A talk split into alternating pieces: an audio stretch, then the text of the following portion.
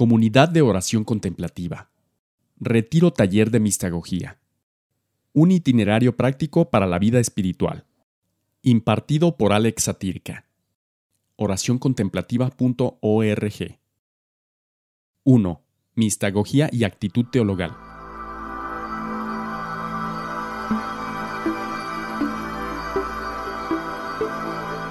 Iniciamos nuestro compartir invocando al Dios en el que creemos, que es comunidad de amor, en el nombre del Padre, del Hijo y del Espíritu Santo.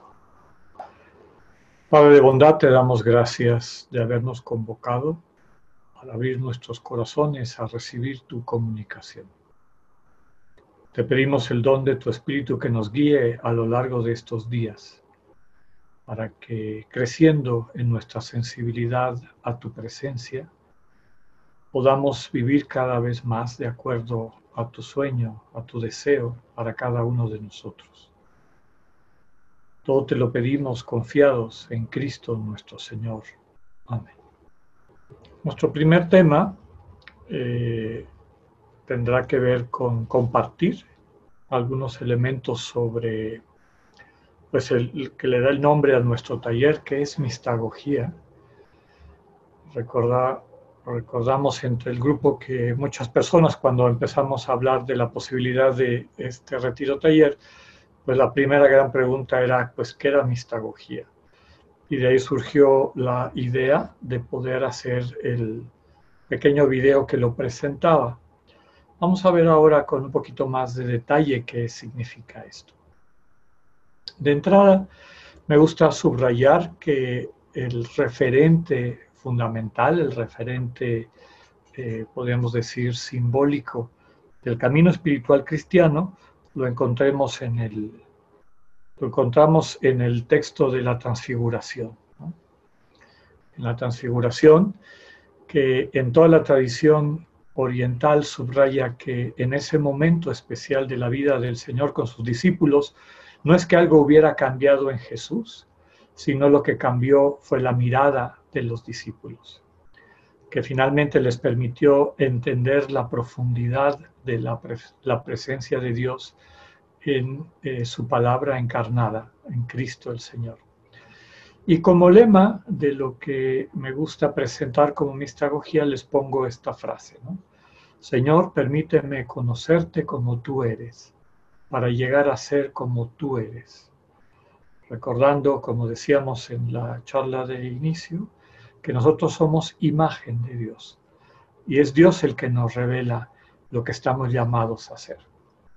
Se trata de salir de la ceguera en la que la vida, nuestras costumbres, nuestras inercias muchas veces nos mantienen para encontrarnos con la presencia.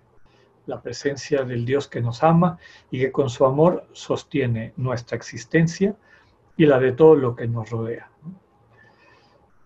Eh, siguiendo con esta eh, expresión metafórica, podríamos decir que vivimos desterrados del paraíso, del lugar que Dios soñó para nosotros, ese lugar donde nos podemos encontrar con Él en intimidad, en cercanía eh, y encontrarnos mutuamente y vivir en esta dimensión de la gratuidad de su amor.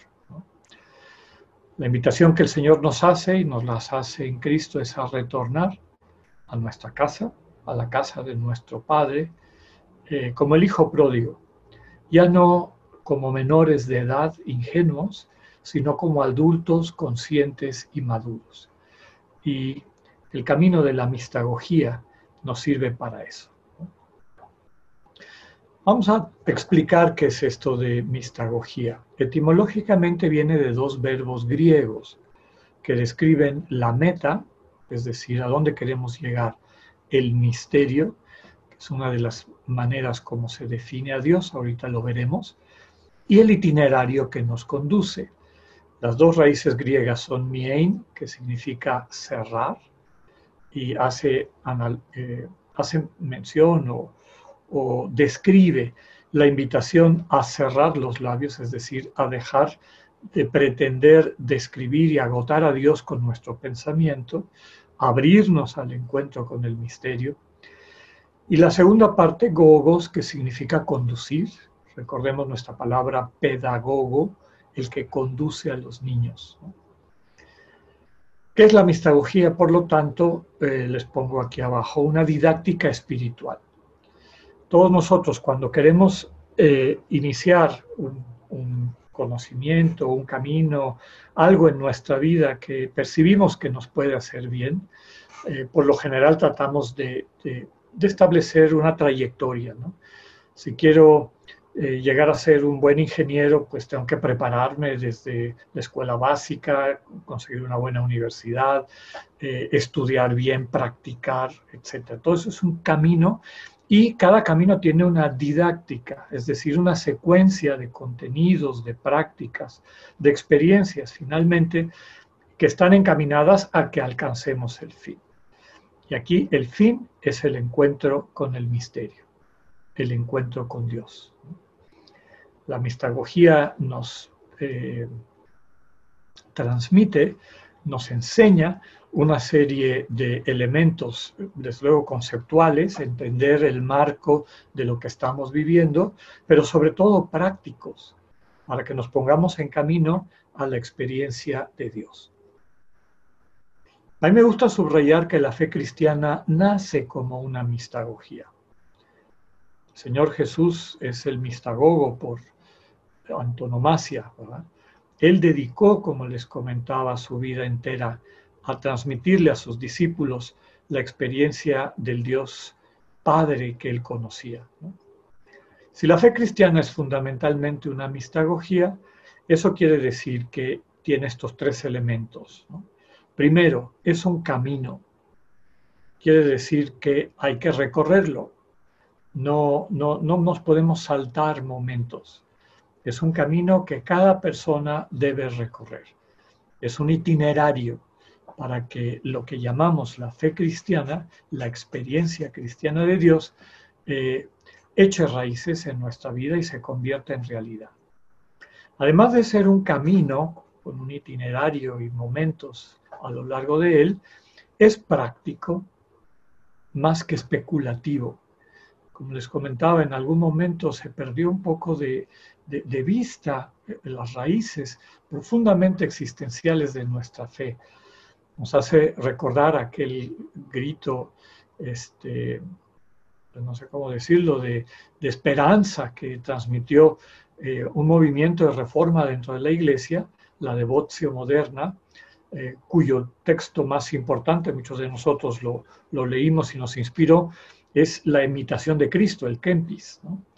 Este movimiento surge contra una teología acartonada de universidad, con un montón de elaboraciones este, técnicas y, discursivas y poco, eh, poca consecuencia en la vida cotidiana de las personas.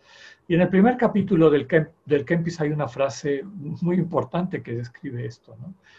Yo prefiero muchas veces más conocer la compulsión, vivir la compulsión, que hablar de ella, ¿no? O entenderla, o que alguien me la describa. Traducido a lo que estamos diciendo aquí, lo que nos interesa no es conocer sobre Dios, no es leer sobre Dios, es encontrarnos con Dios. Y para eso la práctica es fundamental. Ya lo iremos viendo, es uno de los temas eh, centrales de esta primera charla, la actitud teologal es nuestra disposición para este encuentro con Dios. Y esa actitud teologal se desarrolla de manera activa, práctica, día a día. Aquí sí que la práctica hace al maestro. Y la tercera, el tercer elemento del camino mistagógico es que es vivencial. Nadie lo puede vivir por ti. Desde luego que el testimonio de quienes aquellos de quienes vemos que les ha cambiado la vida, nos puede entusiasmar, podemos desear seguirlo, conocer, eh, acceder a la experiencia que ellos han tenido, pero nada puede sustituir nuestro propio encuentro con Dios, nuestra vivencia de encuentro con Dios. Entonces, este camino práctico vivencial ayuda a los creyentes a acercarse al misterio, misterio que es Dios. Misterio, como mística, eh, viene de una raíz indoeuropea que es mys, M-Y-S, que eh, imita el sonido onomatopéyico, eh, por eso es una palabra que imita el sonido, de una persona que no puede articular palabra, como un mudo. Mm, mm, mm. De ahí viene nuestra palabra mysterion en griego, que, después tradujimos al latín como, como sacramentum. ¿no? ¿Por qué eh, este referente fundamental del camino hacia Dios? Todo lo que nosotros nombramos y conceptualizamos, en el fondo lo definimos, es decir, le ponemos un fin y nos, nos transmite la ilusión de que lo podemos manejar de que lo podemos manipular. Y eso en la relación con Dios y en la relación con nuestros hermanos es fatal. A Dios no se le puede manipular, a Dios no se le puede definir. Dios no es agotable con ninguna de nuestras capacidades mentales. Entonces, es acercarnos a aquel que siempre nos asombra, o como le gustaba decir a San Ignacio, el Dios siempre mayor, siempre mayor, siempre siempre tiene algo nuevo que transmitirte. Entonces, la mistagogía me ayuda a acercarme al misterio. Pero como lo que vamos, lo que deseamos eh, experimentar es un encuentro de comunión, todo encuentro de comunión implica dos libertades. Yo me pongo de manera que acojo la comunicación de Dios y espero a que Dios se comunique, como Dios ha estado esperando a lo mejor años que yo le abra la puerta y eh, ponga atención a la manera como Él se quiere comunicar conmigo. Entonces, lo que quiero subrayar es que no es una receta de cocina que si yo hago A más B más C, entonces ya voy a tener mi experiencia de Dios. Eh, la mistagogía me ayuda a descubrir la mejor manera de disponerme para poder acoger la comunicación permanente de Dios. Pero esa ese último momento, el encuentro de Dios conmigo, parte de la iniciativa del Señor y yo no lo puedo controlar. La mistagogía me ayuda a ponerme de manera que pueda yo estar atento, consciente a esa comunicación de Dios. Y el Dios revelado en Cristo es un Dios que es comunión comunión de amor. Ya lo iremos viendo, es uno de los temas centrales de lo que vamos a compartir. Pero entrar en la comunión del Dios que es amor, eso es estar salvado. No hay otra salvación. La salvación que nos presenta el Señor Jesús es ser uno en Él con el Padre. Y el camino de la mistagogía nos capacita para poner la atención necesaria para dejarle a Dios actuar en nuestras vidas y conducirnos en este camino. Ya eh, nos va quedando claro que la fe cristiana es una actitud. Por lo tanto, ser cristiano no significa solamente aceptar una serie de proposiciones doctrinales, si bien estas proposiciones doctrinales son un referente indispensable y algunas, algunos de ustedes me han escuchado subrayar que la doctrina cristiana es el mapa, el mapa que apunta en la dirección de Dios. Nos enseña dónde no buscar a Dios y dónde sí podemos encontrar a Dios. El Dios que se ha revelado como comunidad de amor, como, como les comentaba, como misericordioso, como cercano, como involucrado con nosotros, etc. Finalmente, el Dios del Evangelio, que a veces es muy distinto del Dios de los filósofos, incluyendo algunos filósofos cristianos, que fascinados con algunos sistemas de la filosofía pagana, le dieron la espalda al Evangelio en este sentido de, de subrayar la misericordia y cercanía del Dios que nos ama, al grado de entregar su vida por nosotros. Ser cristiano, por lo tanto, es ante todo una experiencia. La experiencia de habernos encontrado con el Dios vivo y desde ahí reconstruir nuestra vida. Eso se traduce, como les pongo ahí subrayado en rojo, en una manera de percibir el mundo, una sensibilidad particular. El mismo Evangelio subraya el peligro de solamente ser cristiano de palabra. No todo el que me diga Señor, Señor, entrará al reino de los cielos. O la otra expresión también muy dura, pero si nosotros este, sanamos en tu nombre, hicimos maravillas en tu nombre, y el Señor les contesta, nunca los conocí. Habría que darle la vuelta a la expresión, nunca lo conocieron. Se quedaron en una pseudo religión, que es una especie de, culto idolátrico a cosas sagradas. La verdadera religión es el encuentro con el Dios vivo. Y este encuentro con un Dios que nos comunica su amor en cuanto a aceptación, acogida, deseo de plenitud para todos nosotros, eh, nos va transmitiendo una sensibilidad particular. Eh, uno de los grandes teólogos del siglo XX, Hans Urs von Balthasar, llamaba a esta eh, sensibilidad cristiana particular una estética. Estética en el sentido etimológico del término, una, una sensación, una manera de ver el mundo, de amar al prójimo, de vivir maravillados por tanto regalo que Dios nos da, la capacidad de descubrir lo verdaderamente importante y hacer a un lado tantas cosas que el mundo nos pone como alternativas que en el fondo nos distraen de lo que es eh, el sentido profundo y pleno de nuestra vida. Esta sensibilidad se va desarrollando por una asidua intimidad con Dios. Asidua quiere decir que se repite, no es una anécdota de una vez en la vida y que después desaparece. Es algo que vivimos una y otra y otra vez, asiduidad. Y esa asiduidad se da en el encuentro con el Señor. ¿Cuánto tiempo te dedicas a estar en su presencia escuchando? No tanto tú hablando, sino escuchando cómo Dios se comunica contigo. Cuando nos callamos y escuchamos a Dios, empezamos a captar que Dios es una fuente de amor infinito, incondicional. Así nos acoge, así nos recibe. Y esta intimidad se origina de manera particular en la participación cotidiana en la oración como comunicación con Dios. Eso nos ayuda a captar que el Dios que pensábamos que estaba fuera, siempre ha estado dentro y recordando aquella frase de San Agustín en sus confesiones, oh belleza antigua, siempre nueva, tú estabas dentro de mí y yo estaba fuera de mí. La mistagogía es un camino práctico, vivencial, que nos ayuda a volver dentro de nosotros, a volver al espacio de encuentro con el Señor.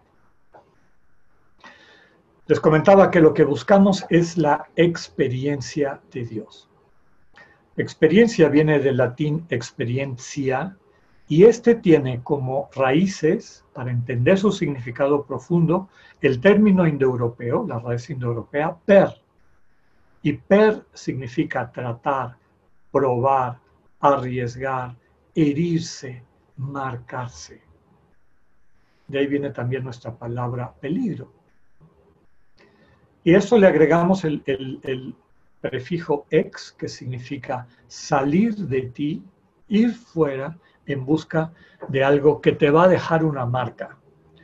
Y la marca definitiva a la que el Señor nos invita, desde luego, es el encuentro con Él y a la vida de comunión, que aprendida de Él nos sirve para construir la vida de comunión entre nosotros. Por lo tanto, experiencia es un aprendizaje, un conocimiento adquirido por prueba personal una vivencia, que también utilizamos esa palabra para describirlo.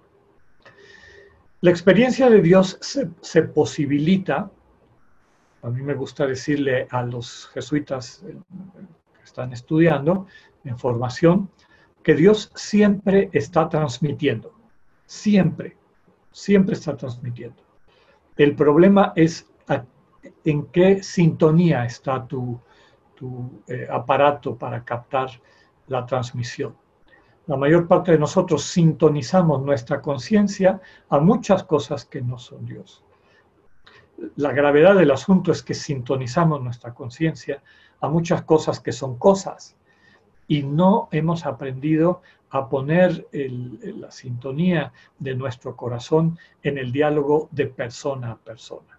Dios es persona, no es una cosa. Por lo tanto, cualquier pretensión de interactuar con Él como cosa nos lleva a separarnos del encuentro. Por lo tanto, un elemento fundamental en este camino mistagógico es dejar de prestarle atención compulsiva, neurótica, a mí, mí mismo, dejar de estar prestando esta atención al sí mismo que me esclaviza, para empezar a prestarle atención al otro, escrito así con mayúscula, que es Dios, cuya presencia y comunicación nos transforma, nos hiere, nos marca. Es recibir un don, la entrega, es Dios dándose. No hay otra manera de experimentar a Dios porque Dios es eso, el amor es entrega. Y cuando experimentamos a Dios captamos cómo se nos está dando. Y dándonos implica darse, darse Él para darnos vida. Dios siempre está ahí, comentábamos, y lo aprendimos en el catecismo, aquella frase tan bonita que Dios está en todo lugar, en todo lugar. El problema es que no lo percibimos, estamos ciegos, estamos eh, insensibles. Y la práctica de la mistagogía nos trata de encaminar en la dirección correcta para abrirnos a la percepción de Dios.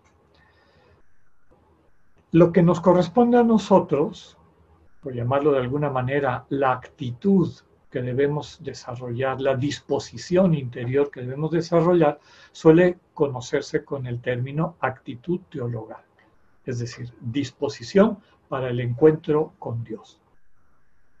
La iniciativa de la experiencia de Dios, de la experiencia de comunión, siempre viene de Dios. A nosotros nos corresponde disponernos para acoger esa iniciativa divina. Ya lo decíamos, pero es importante subrayarlo y lo estaremos haciendo a lo largo de todo nuestro taller. En el encuentro con Dios no es encontrarnos con un objeto, con una cosa. Por eso Dios no va a ser el fruto de un discurso o de un pensamiento. Por eso no lo vas a encontrar en un libro, no lo vas a encontrar en, en un rollo. Lo vas a encontrar cuando tu corazón sediento del encuentro de amor al que Dios te invita, lo acoja y empieces a experimentar la forma como Dios interactúa contigo. Cómo te va sanando, cómo te va planificando, cómo te va involucrando en su propio proyecto de dar vida, de ser vida para los demás.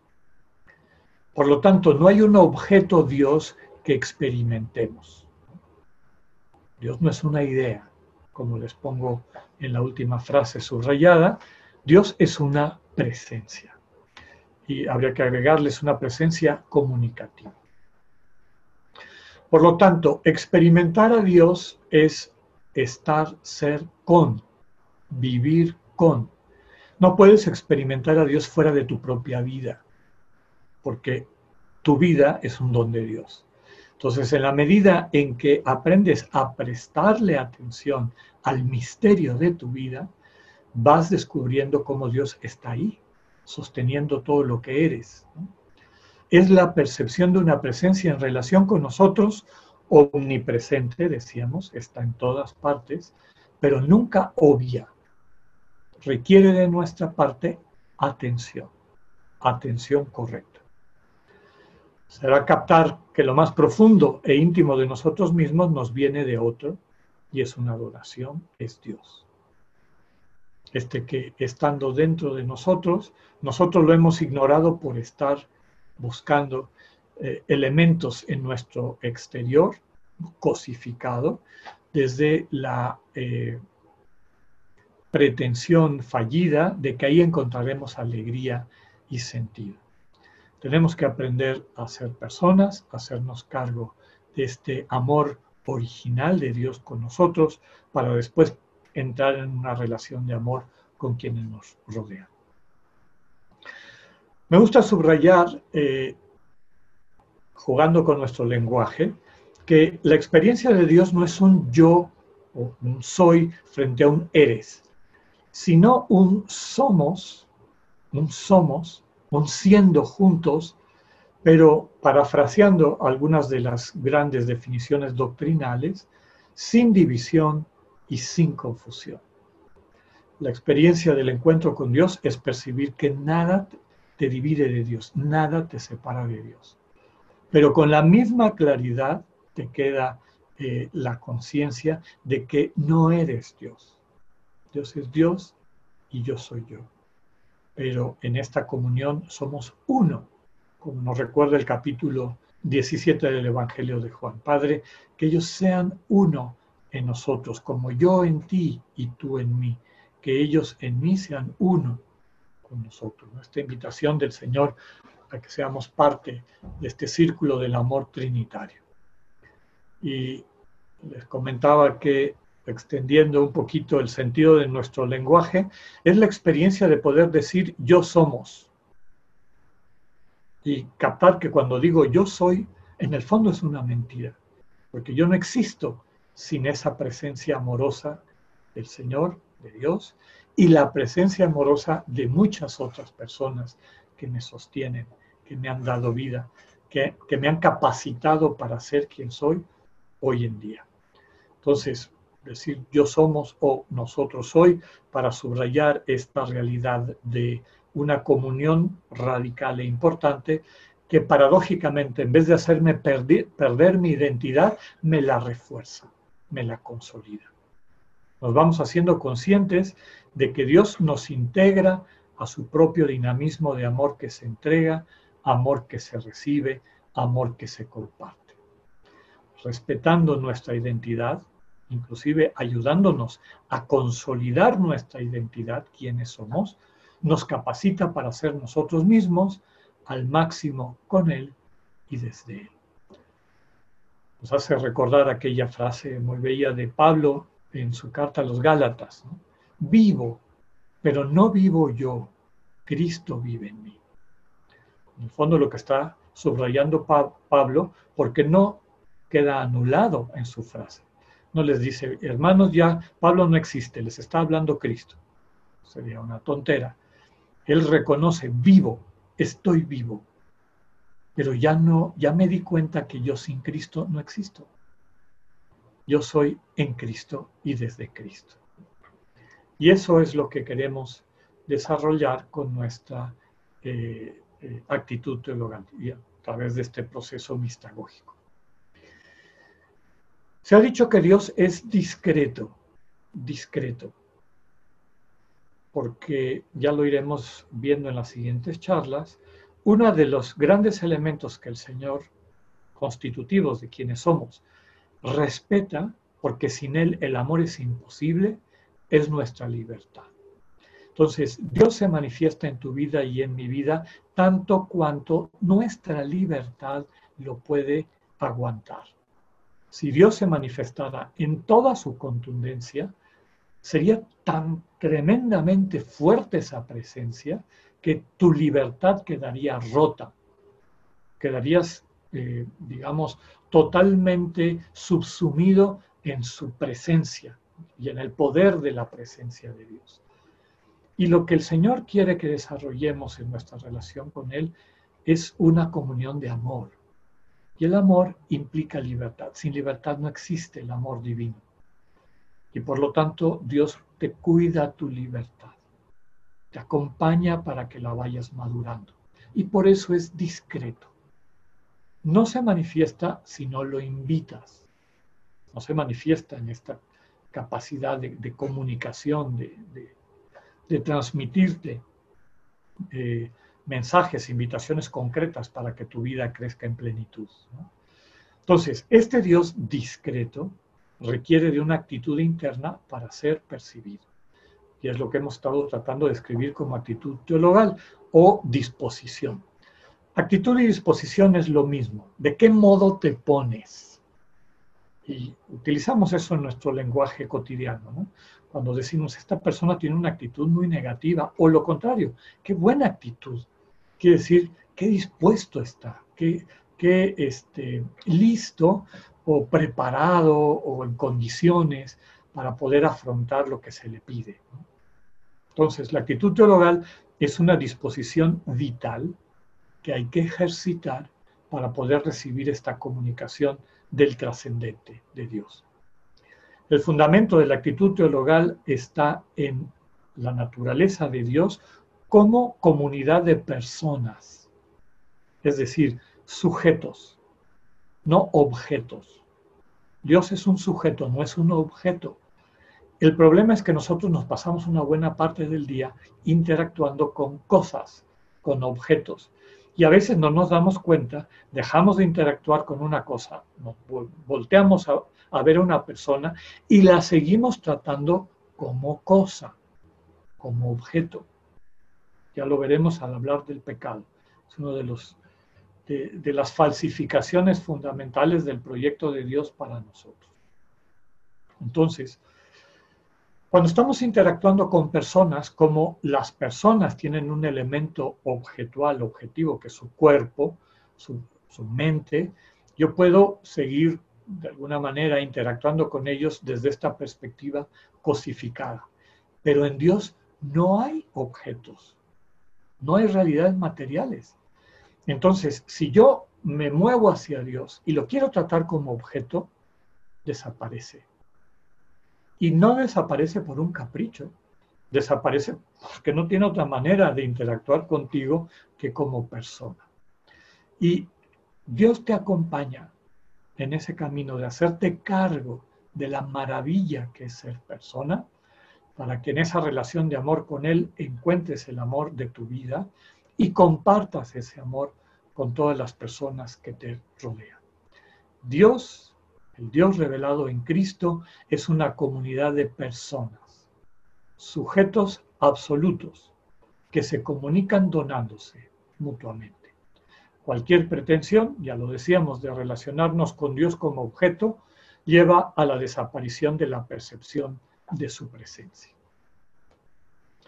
Hay tres elementos básicos de la actitud teologal, fáciles de recordar, a veces difíciles de practicar, sobre todo al inicio, porque venimos de un mundo que es exactamente lo contrario, que te lleva por caminos opuestos a los de la actitud teologal. Y lo iremos viendo al describir cada uno de estos elementos fundamentales. El primero es el cultivo de la soledad y el silencio. Soledad y silencio no por sí mismos. Nuestra fe no nos lleva a la búsqueda de un silencio como si el silencio fuera eh, la meta. El silencio y la soledad es la atmósfera, el ambiente que nos capacita para poner nuestra atención plena en aquel que tenemos enfrente. Por eso cuando tenemos un problema importante o una comunicación importante, no necesita ser problemática, puede ser una alegría muy grande, y la queremos comunicar con alguien, pero lo que queremos es que nos entiendan bien y que se dé este, este encuentro de, de entendernos y de compartir Normalmente buscamos un lugar tranquilo, un lugar donde nos quede claro que la persona con la que estamos hablando nos entendió y que lo que nos conteste, porque nos interesa, lo vamos a escuchar con atención. Entonces, cultivar la soledad y el silencio significa profundizar en nuestra capacidad de percibir sin distraernos en los múltiples ruidos de nuestro entorno dejar atrás nuestras vidas dispersas y superficiales para poder focalizar, es decir, eh, poner foco, prestar atención, concentrarnos en eh, la persona que tenemos enfrente y así ir integrándonos, ir experimentando lo que significa integrarnos para desde ahí entrar en comunión con nuestro interlocutor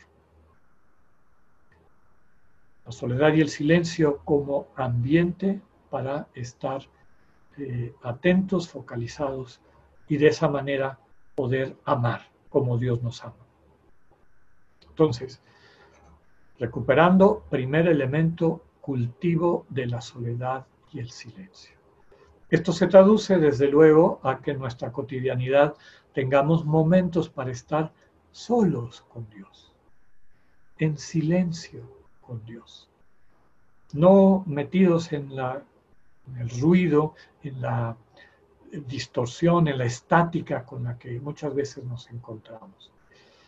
Ya iremos subrayando que esto se aprende, es un arte. Y como todo arte, la práctica es la que nos ayuda.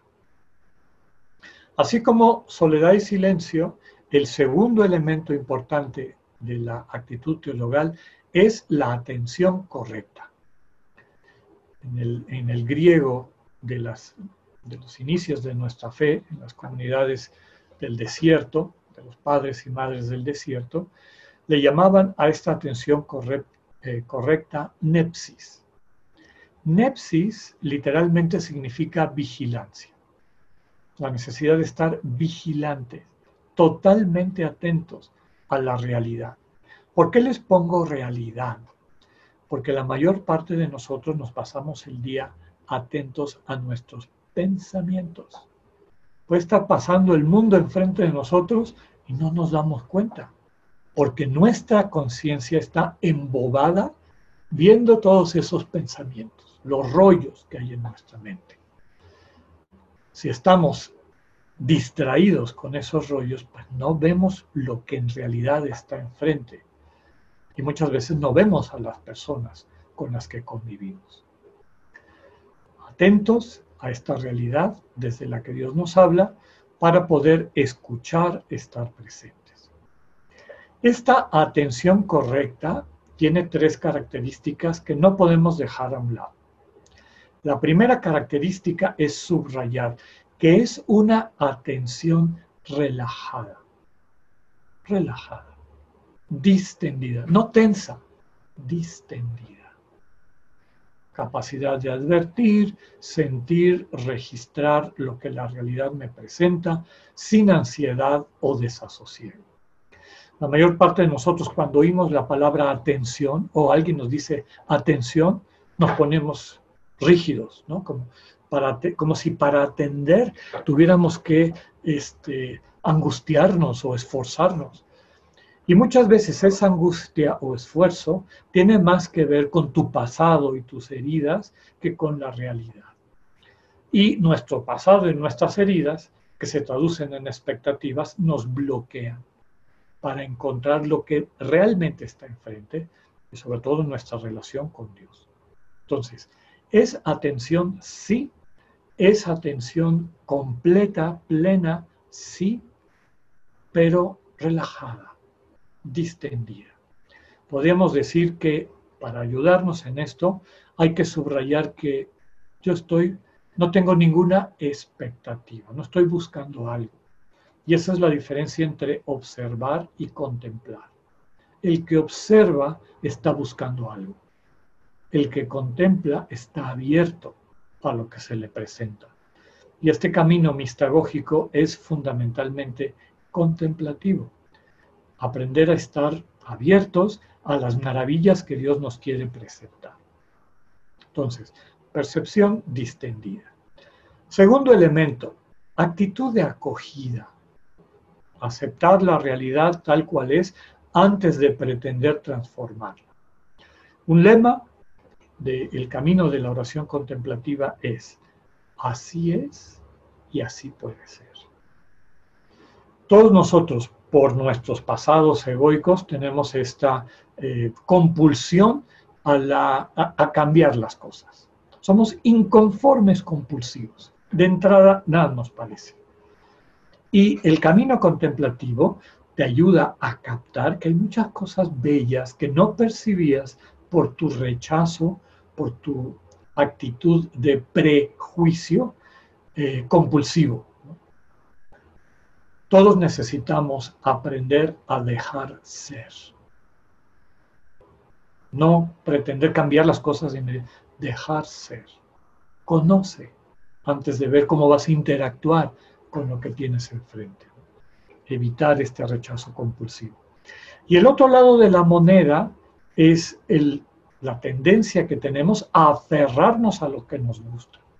Así como lo que no nos gusta lo queremos desaparecer, no, lo, no, no queremos dejarlo ser, lo que sí nos gusta queremos atraparlo y manejarlo y no dejarlo que se mueva. Y la vida no es así, el amor no es así. Entonces, así como hay que cultivar la acogida, también cultivamos la disponibilidad, la apertura, dejar que la realidad fluya sin pretender controlarla o poseerla. Así como tenemos que ejercitar y aprender a dejar ser, tenemos que aprender a dejar ir y evitar de esa manera el apego compulsivo. Recapitulando, necesitamos soledad y silencio y en soledad y silencio prestar una atención relajada a aquello que se nos va presentando, acogiéndolo cuando se presenta y dejándolo ir cuando se retire.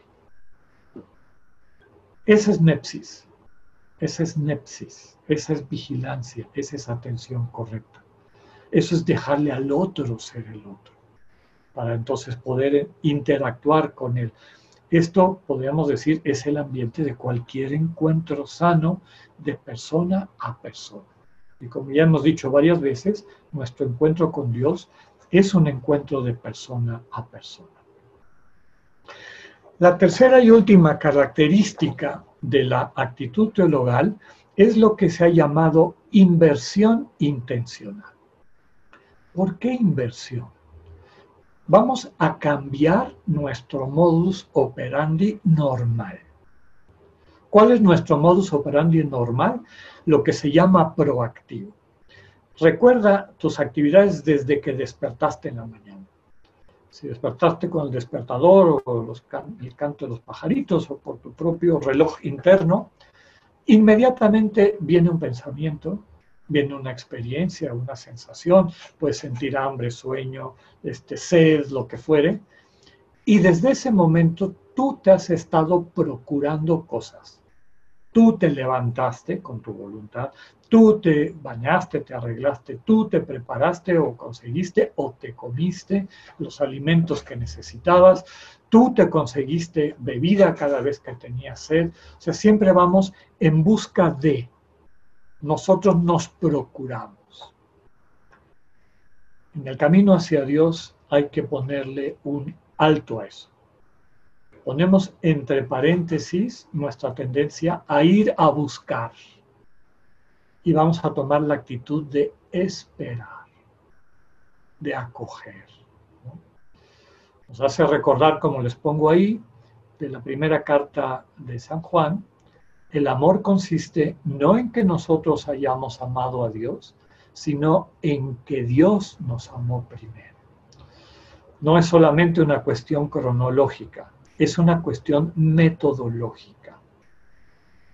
Podemos perder años de nuestra vida tratando de inventar lo que es amor y tratar de casar a Dios con nuestra manera de entender a Dios, casar con Z, cuando de lo que se trata es déjate amar cállate, pon atención, escucha en tu, interioridad esa presencia que te quiere comunicar algo. Por lo tanto, no pretendemos conocer a Dios, sino acogemos la manera como somos conocidos por Dios. No pretender amar a Dios, sino percibir cómo somos amados por Dios. El espacio de oración contemplativa como diálogo con Dios implica esta entrega, la entrega a la presencia convocante y desarrollar una actitud que le da nombre a la oración contemplativa cristiana, oración esicasta, oración de paz, oración de tranquilidad. Paz y tranquilidad que experimenta aquel que aprende a recibir la vida como don que empieza su día poniéndose en las manos de Dios, reconociendo que todo lo que es, tiene y puede llegar a ser es un don de amor de ese Dios que se le manifiesta. La renuncia a apropiarse de nada y más bien esta atención a acoger lo que Dios nos regala. Atentos al don, atentos a su comunicación. Para mañana les sugiero, antes de que nos veamos a las nueve, puede ser antes de su desayuno, en algún momentito, vamos a hacer nuestra primera serie de ejercicios prácticos, mistagógicos. Y son ejercicios prácticos para ir consolidando la actitud teologal. El primer ejercicio que vamos a hacer le llamamos aplicación de los sentidos. Aplicar quiere decir mi conciencia, en vez de estar pensando en mis problemas de la semana que viene y lo que me hicieron en el pasado y demás, vamos a prestarle atención indivisa a lo que está. Y quienes te van a transmitir lo que está son tus sentidos. Sentido de la vista, sentido del olfato, sentido del oído, sentido del tacto, sentido del gusto. Esfuérzate por percibir. Recibe lo que llega, suelta lo que se va. La actitud de aquel que está en las manos de su padre, que no le va a dar un alacrano cuando lo que quiere es un encuentro de vida. Entonces, acoger, percibir lo que se nos presenta. Es importante no caer en la tentación del juicio. Ay, yo hubiera querido haber hecho este ejercicio en un día soleado y hoy amaneció lloviendo. Es un don. Acoge. Si es lluvia, acoge la lluvia. Si es sol, acoge el sol. Si el sonido que escuchas es el canto de un pájaro precioso, acógelo. Si lo que oyes es el, camión de la basura o la, este, la construcción que tienes al lado, acógelo. Lo que está, puede estar. Lo que se va, se puede ir. Y tú estás atento. Lo que viene es un don y cuando se va, lo entregas como don. Lo recibes gratis, lo entregas gratis. Un fuerte obstáculo en toda la vida espiritual son las expectativas expectativas. Ojalá te lleves eso como una convicción. Renuncia a tus expectativas y déjale a Dios sorprenderte. Porque a veces por estar esperando algo, y Dios me tiene que hablar de esta manera, y Dios tiene que manifestarse de esta manera, estás distraído, distraída, esperando eso, cuando Dios te está buscando por el otro lado. Entonces, la actitud teologal podríamos decir que es disponibilidad absoluta. No espero nada, no busco nada. Aquí estoy, Señor. Cuando tú quieras, como tú quieras.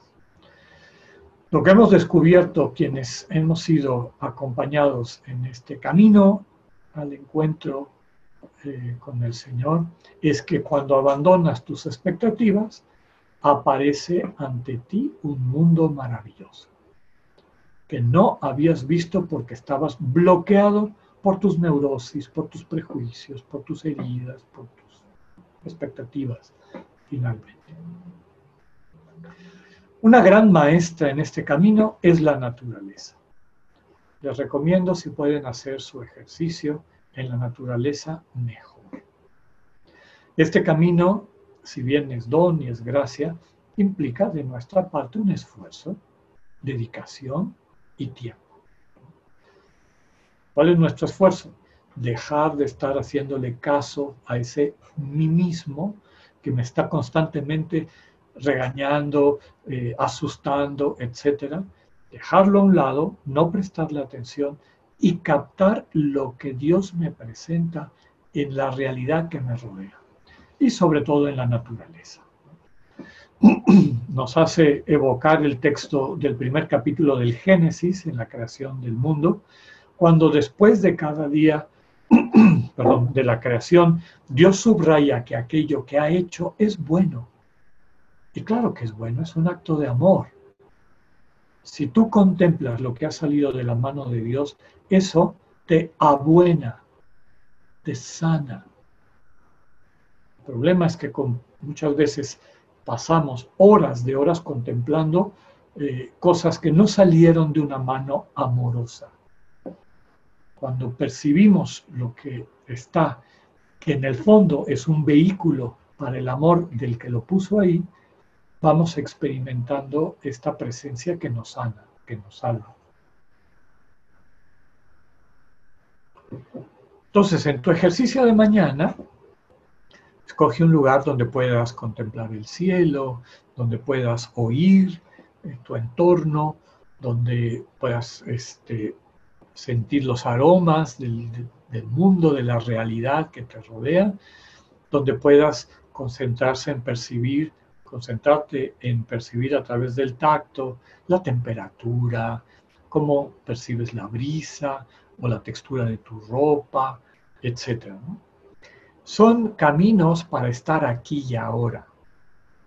No dejarte distraer por los rollos de tu pensamiento. De manera práctica yo les sugiero, mañana se llevan su teléfono, su reloj, para que puedan poner bloques de tiempo.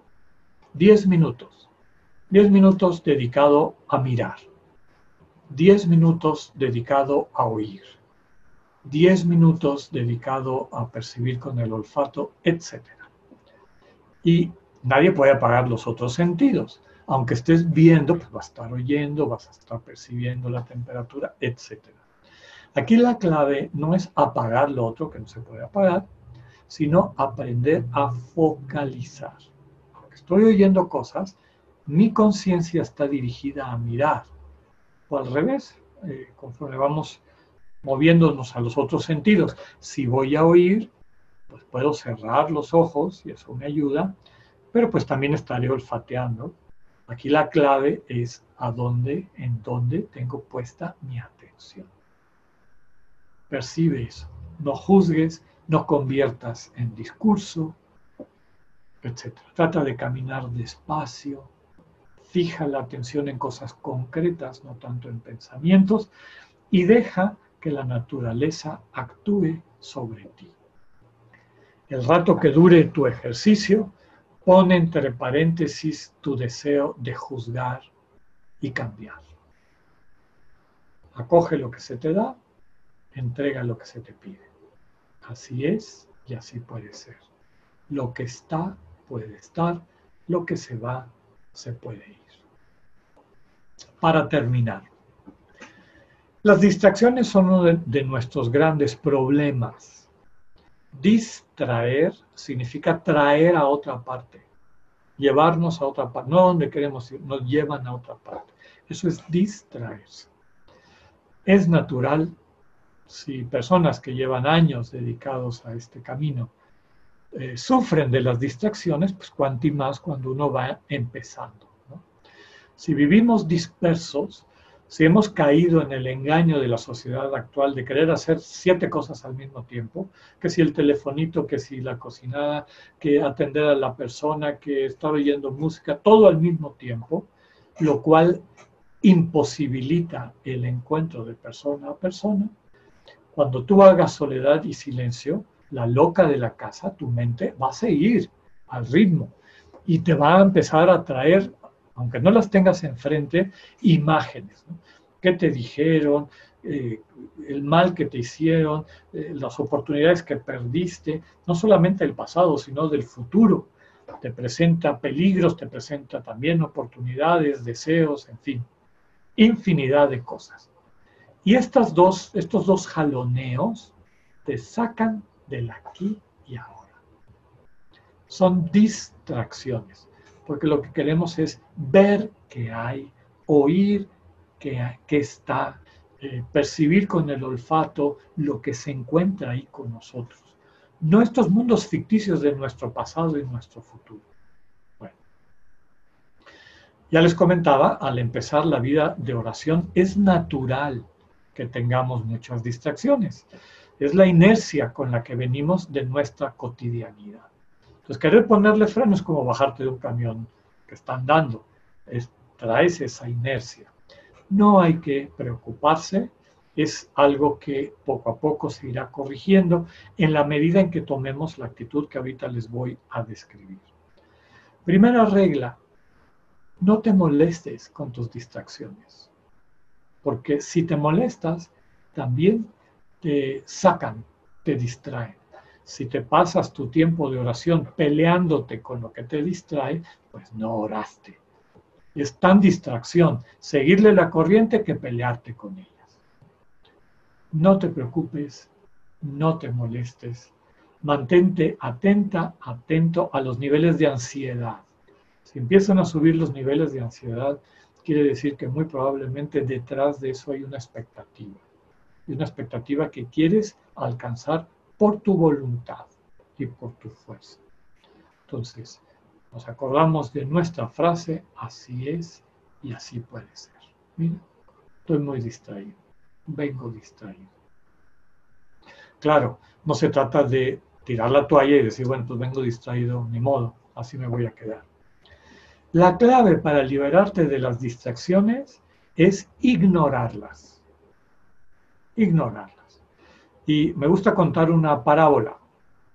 Una parábola, ya saben que las parábolas son este, relatos un poco como fábulas, cuentos, pero que tienen un mensaje profundo.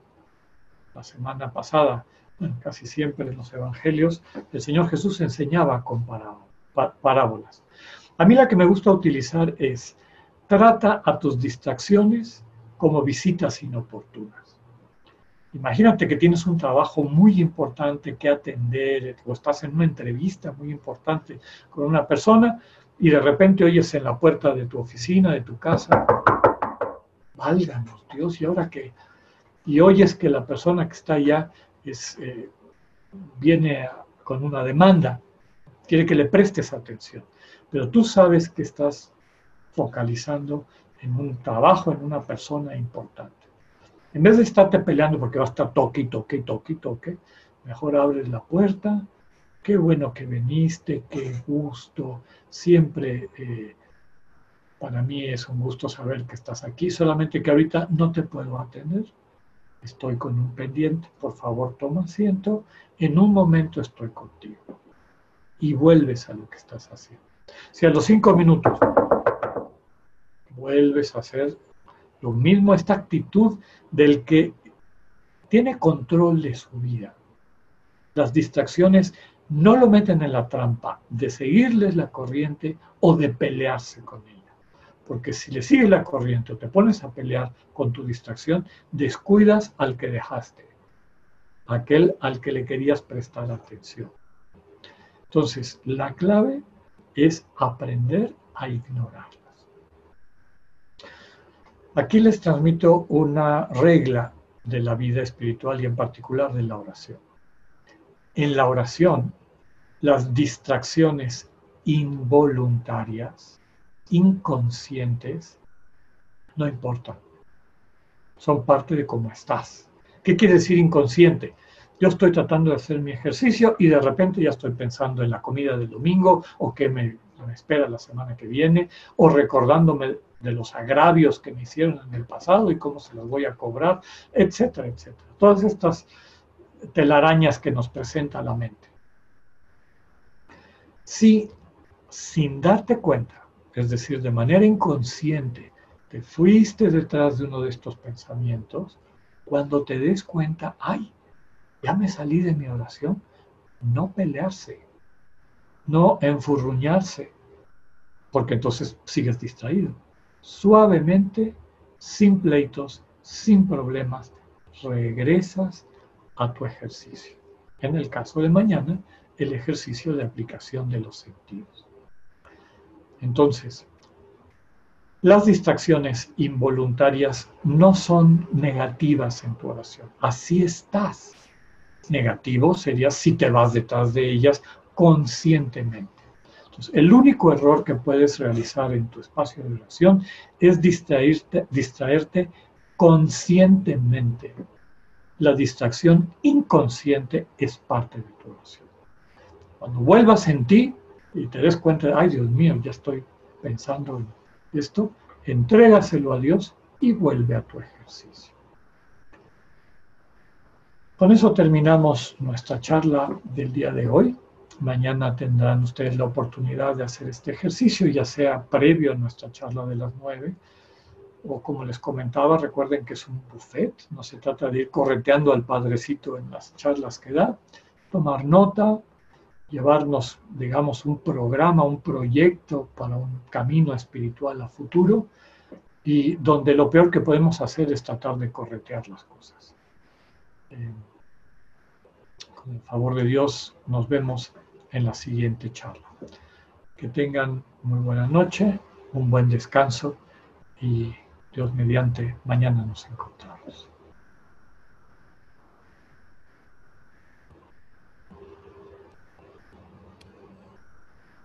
Muchas gracias, muchas gracias Alex. Eh, muchas gracias a todos. Buenas noches. Nos vemos mañana. Si quieren, eh, por favor, conéctense 5 o 10 minutos antes de que empiece, de que empiece Alex. Probablemente les pueda aparecer una pantalla de que el anfitrión no ha empezado la reunión. No importa, se quedan en esa página y en el momento en que, en que el anfitrión entre, entramos todos. Entonces, les pedimos conectarse entre 10 y 5 minutos antes, porque Alex empezará a las, a las 9 también eh, la razón por la cual tenemos los micrófonos y el chat apagado es porque estamos aprovechando este, eh, este retiro para filmar estos materiales y guardar estos materiales dentro de la página y en YouTube. Entonces, si bien no se pueden hacer preguntas en este momento mm, a través de la voz ni a través del chat, si tienen por favor alguna pregunta o si tienen alguna duda específica, anótenla en su cuaderno y mañana por la noche tendremos otro espacio con los facilitadores en donde se pueden conversar o platicar estas, estas preguntas. Si son preguntas que tienen que ver más del tema más profundo, en el coloquio final los facilitadores haremos el favor de transmitírselas a Alex y Alex podrá, podrá contestar.